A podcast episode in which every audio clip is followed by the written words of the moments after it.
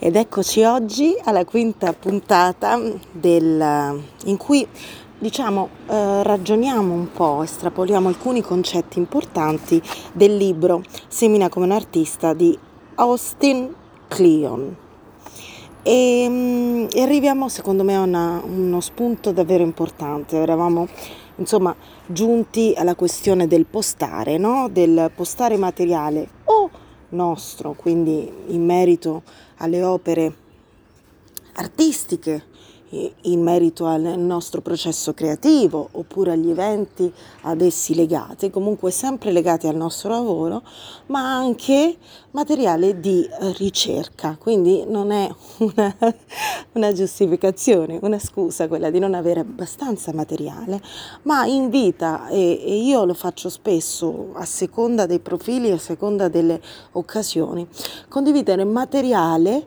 di ispirazione che racconti o della parte artistica, quindi perché no del materiale ispirazione, per me è molto di ispirazione Caravaggio, Michelangelo eccetera, o artisti più contemporanei, ma anche se no che ispirino i nostri valori.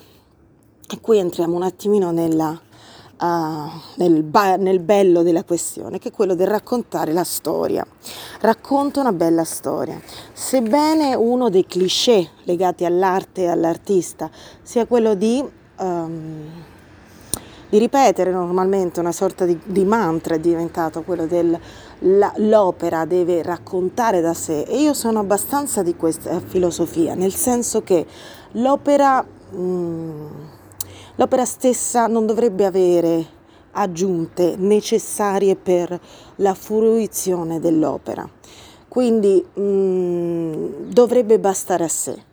A me a volte piace l'idea di abbinarci un titolo che magari anche non ha molto a che vedere, ma che mi è venuto in quel momento, ma allo stesso tempo noi come brand dobbiamo per forza avere la nostra storia, che la nostra storia come attività non è altro che la nostra storia personale, ma raccontata bene.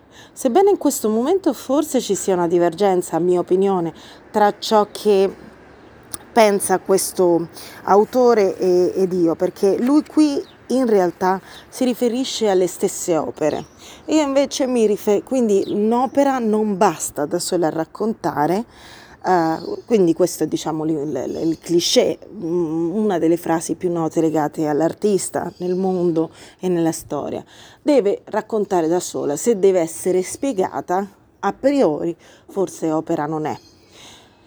E io in parte mi rifaccio a questo luogo comune, se vogliamo, un po' antico, però nel momento in cui affronto l'artista come brand, come personal brand, quindi come mondo a cui mi riferisco, quindi a determinati concetti, a determinati valori, alla sua storia, ho bisogno appunto di una storia che, ricordiamo, non va inventata, non può essere inventata e non deve essere inventata, perché è impossibile creare una storia fittizia legata a una persona a lungo termine. Qui l'autenticità gioca un valore incredibile e l'unicità di ognuno di noi come esseri umani altrettanto. Quindi la nostra storytelling, la nostra storia è di brand, di artista nel senso professionale del termine, nel senso imprenditoriale del termine, è la nostra storia umana che c'è dietro. Ognuno di noi ha un percorso di vita, a prescindere dall'età, legato alle scelte, legato alle dinamiche esterne oppure no. Qui la differenza non sta nel tipo di storia, perché l'abbiamo già. Ognuno ha la propria storia in continuo divenire, una storia personale, ma è il come, il classico storytelling, cioè il come raccontiamo quella stessa storia. E qui dice una frase molto bella E ad esempio fa un esempio semplice tra un'opera dipinta da un grande artista in cui ci soffermiamo anche alle motivazioni del perché quell'artista fa determinate scelte, oppure se lasciamo così accadere. Quando ci viene mostrato un oggetto, il giudizio che ne diamo, cioè quanto ci piace o quanto valore crediamo che abbia, è profondamente condizionato alle informazioni che le accompagnano. Questo vale ad esempio anche in ogni prodotto, per ogni azienda, legato quindi ai valori intrinsechi o no. Mi viene immediatamente di pensare soprattutto al lusso, ma ogni azienda al suo prodotto, nel momento in cui lo spiega, fa uno storytelling in realtà. Io ribadisco, nel mio caso penso più a un brand, quindi al mio brand, quindi all'insieme delle opere, alla storia che c'è dietro.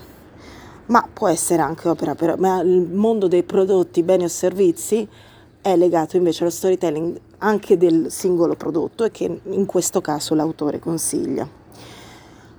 Perché con qualche rara eccezione il nostro è un pubblico umano e gli umani desiderano sentirsi in contatto. Le storie personali possono rendere significati complessi più tangibili, scatenare associazioni e offrire una via d'accesso alla comprensione di opere che altrimenti non verrebbero comprese. Quindi noi condividiamo una storia perché quella che gli esseri umani colgono, comprendono, ed è quella che fondamentalmente ci lega a chi ovviamente si sente coinvolto da quel tipo di storia, e che allontana chi non ne riconosce i valori. Quindi è uno strumento potentissimo per attrarre a noi, e a breve ci torniamo, per attrarre a noi chi poi comprenderà il nostro brand e diventerà collezionista, acquirente, sostenitore, e chi invece no. E di questo si tratta la vita, quindi soprattutto nell'arte non si può puntare alla massa o al numero. Senza dubbio ci sono percorsi artistici o correnti artistiche che lo fanno, ma in generale io sarei dell'idea che, se vogliamo un pochino restare sul generico, difficilmente puntiamo alla massa. Ogni email che invii, ogni testo, ogni conversazione, ogni commento sul tuo blog, ogni tweet, ogni foto, ogni video è un frammento, uno scampolo di una narrazione multimediale che vai continuamente costruendo. Se vuoi essere più efficace nel condividere informazioni su di te e sul tuo lavoro, devi diventare un buon narratore, devi sapere com'è una bella storia e come raccontarla. Qui un esempio molto, molto simpatico: il gatto si è seduto sul tappeto, non è una storia, il gatto si è seduto sul tappeto del cane, è una storia. In alcuni momenti lui, non so se è stato tradotto male o non proprio con estrema precisione, usa il termine inventare. Ecco, io in quel caso non sarei d'accordo, non inventiamo, non è necessario. L'autenticità con l'online è fondamentale, perché non abbiamo modo di mentire 24 ore su 24, è umanamente impossibile, e prima o poi creerà quella rottura col cliente o con la nostra audience. E l'audience, che sono esseri umani, quindi hanno un livello di intelligenza alto, intuisce che c'è non originalità, non autenticità, probabilmente c'è un allontanamento totale. Si sentirà probabilmente la nostra audience tradita, e nel momento in cui cade la fiducia, purtroppo abbiamo creato un grande danno alla nostra immagine, alla nostra azienda.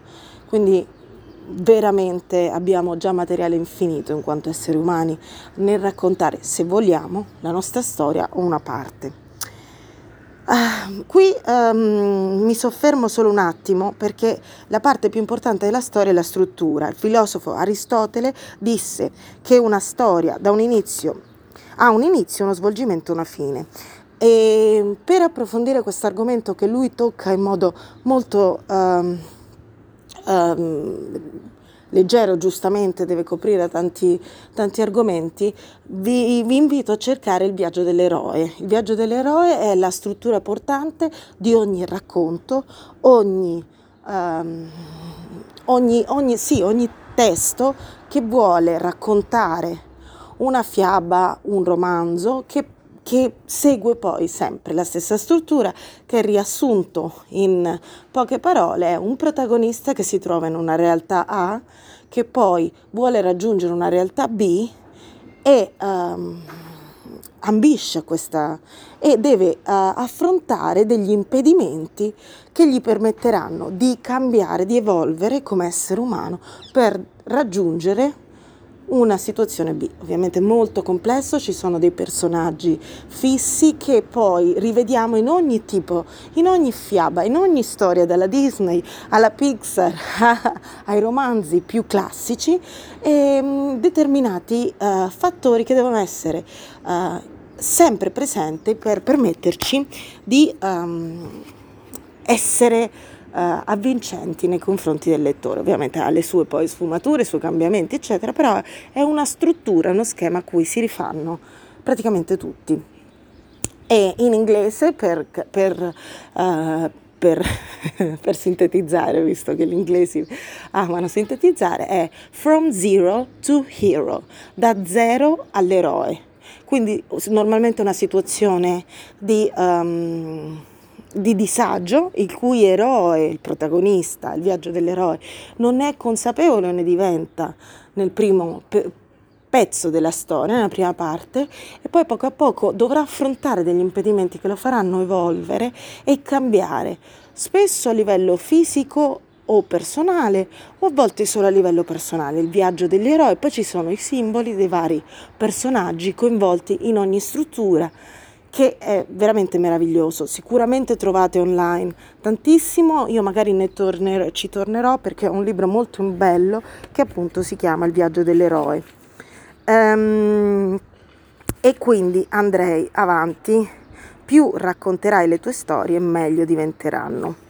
Poi c'è un capitolo sulla partecipazione, diciamo, reale agli eventi, alle feste, che tralascio perché immagino sia abbastanza più quotidiano come approccio. Poi nel capitolo seguente insegna ciò che sai, e poi non diventare uno spammer.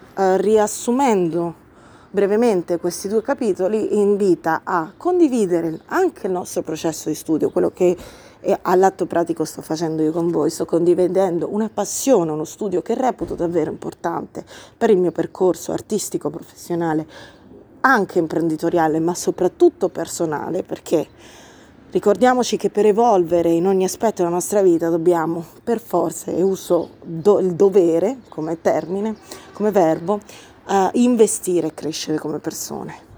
Non è l'esterno, non è il percorso interno che ci poi permette evolvere come esseri umani, come professionisti, come artisti, ma anche come genitori, come figli, come atleti, nel momento in cui investiamo su di noi. Non essere uno spammer, inutile soffermarci troppo, cioè ricordiamoci che noi siamo al servizio degli altri, siamo uno strumento per gli altri, per offrire valore a chi vorrà accoglierlo, a chi potrà, a chi vorrà, a chi saprà accoglierlo, sempre con molta autocritica, però anche con coerenza e con decisione nel seguire il proprio istinto. Quindi evitiamo ogni forma di spam. Qui piccola parentesi, evitiamo ad esempio gli infiniti messaggi spam, metti like alla mia pagina, metti like a questa foto in un concorso, eccetera. Adesso facciamo un piccolo, manderò un altro messaggio solo su questo perché secondo me è importante. Quindi vi ringrazio e a presto.